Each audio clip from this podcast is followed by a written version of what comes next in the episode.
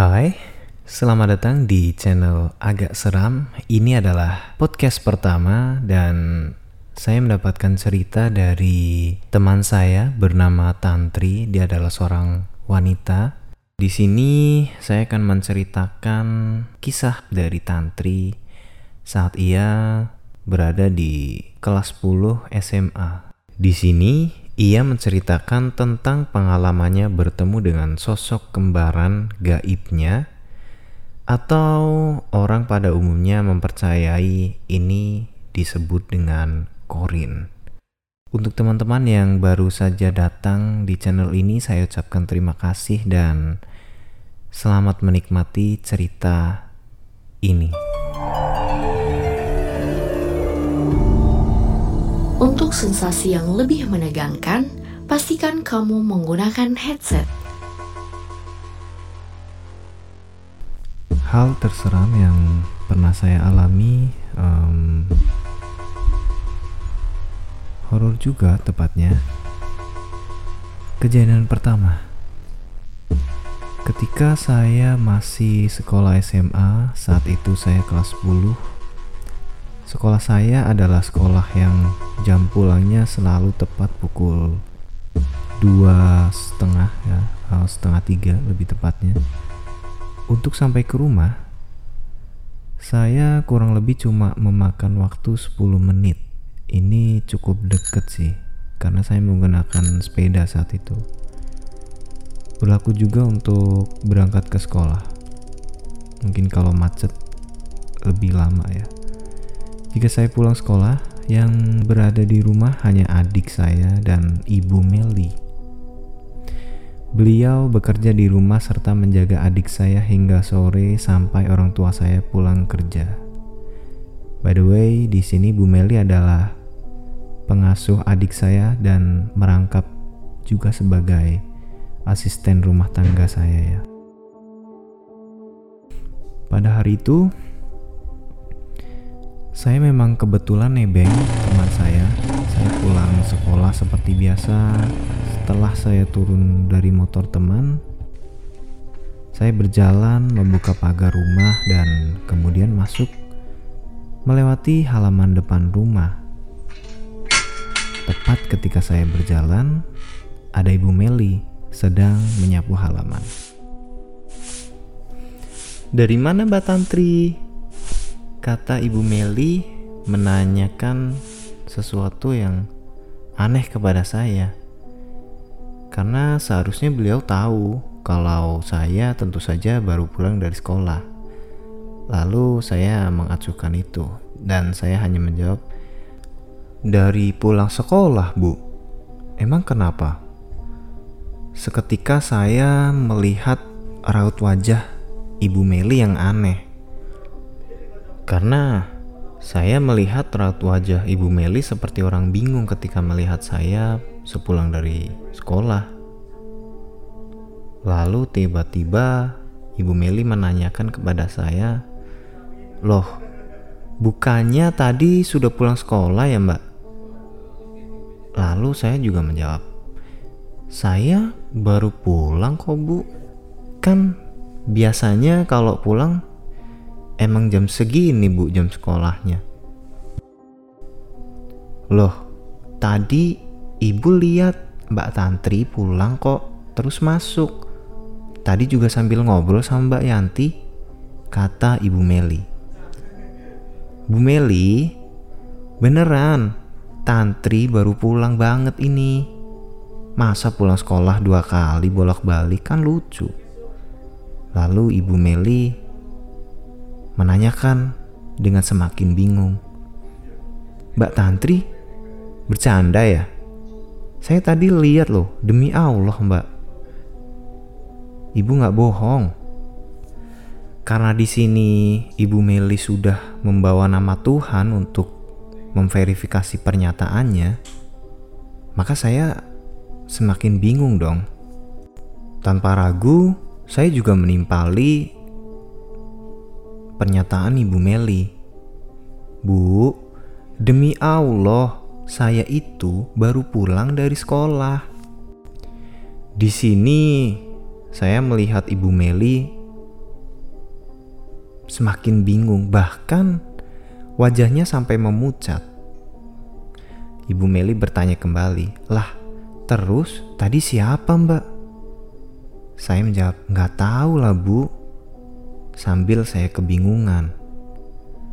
Lalu Ibu Meli merespons, "Astagfirullah, merinding saya, Mbak." Setelah itu, saya tinggal Ibu Meli yang masih kebingungan dan masih pegang sapu. Kemudian, saya masuk ke dalam rumah. Tentunya masih dalam keadaan bingung. Di rumah, saya nggak kepikiran cek seluruh ruangan. Namanya bocah, baru pulang sekolah, capek. Akhirnya karena perut saya lapar, Ya, saya langsung menyantap makanan yang ada di meja makan tanpa menghiraukan pertanyaan Ibu Meli yang menurut saya sangat aneh.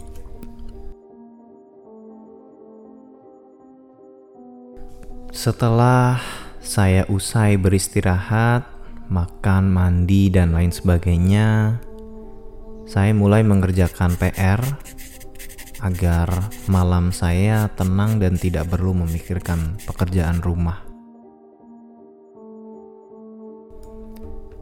Namun, mengacuhkan kejadian yang dinyatakan oleh Ibu Meli, mungkin ini adalah kesalahan fatal bagi saya karena tidak cepat-cepat saya telusuri lebih lanjut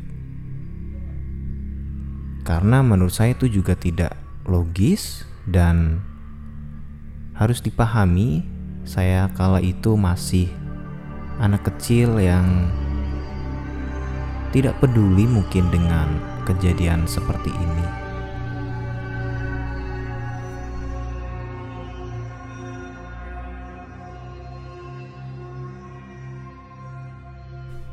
Lalu malam pun tiba. Tepat pukul jam 9 malam, saya dan adik saya sedang menonton TV di ruang keluarga bersama kedua orang tua saya. Lalu setelah pukul 10 malam, saya mengantuk, akhirnya saya bergegas untuk tidur di dalam kamar pribadi saya. Di saat saya tertidur pulas, kala itu saya setengah sadar. Namun ada yang sangat aneh di sini. Karena dalam visualisasi setengah sadarnya saya, kala itu saya berada di ruang keluarga saya sendiri, tepatnya di sofa, saya sedang duduk. Namun, ada yang aneh karena dari balik pintu depan, saya melihat diri saya sendiri, dan yang lebih aneh Sosok yang menyerupai saya menggunakan baju sekolah persis seperti baju sekolah saya.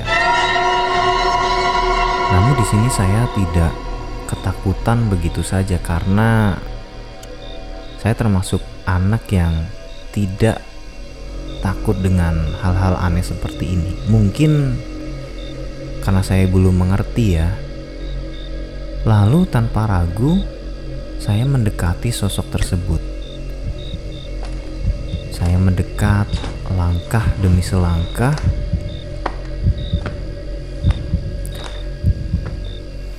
Dia hanya berdiam diri saja di sana, terpaku menatap saya dengan matanya yang kosong. Tidak ada yang aneh, hanya saja wajahnya begitu pucat. Lalu begitu beberapa meter saya lebih dekat, dia mulai menatap saya dengan tajam. Dan tanpa saya sangka, dia maju dengan kencangnya menabrak saya.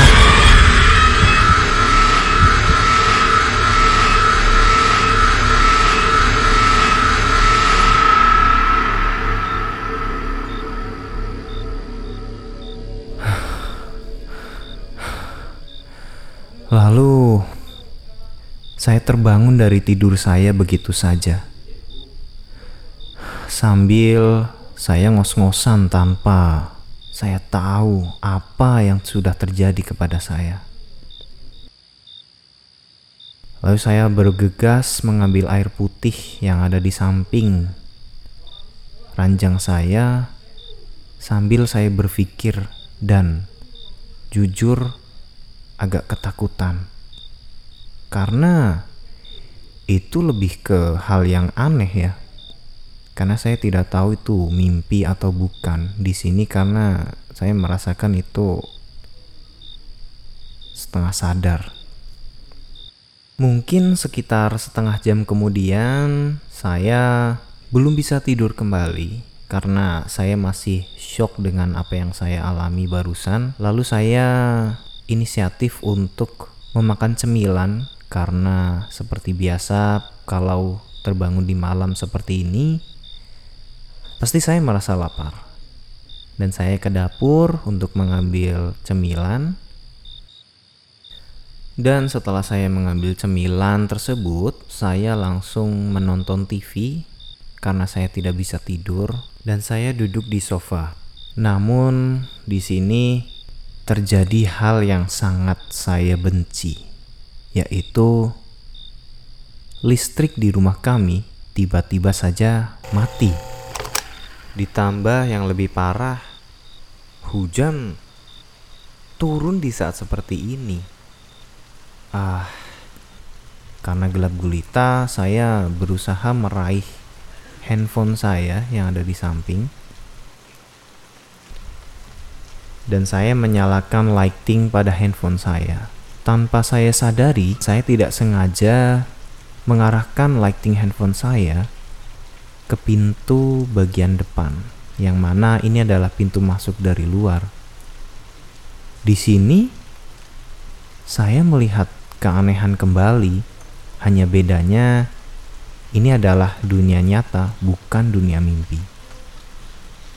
Saya melihat ada sosok perempuan di depan pintu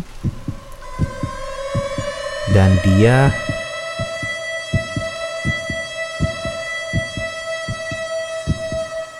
Kamu penasaran dengan apa yang terjadi pada si kecil tantri? Nantikan podcast selanjutnya.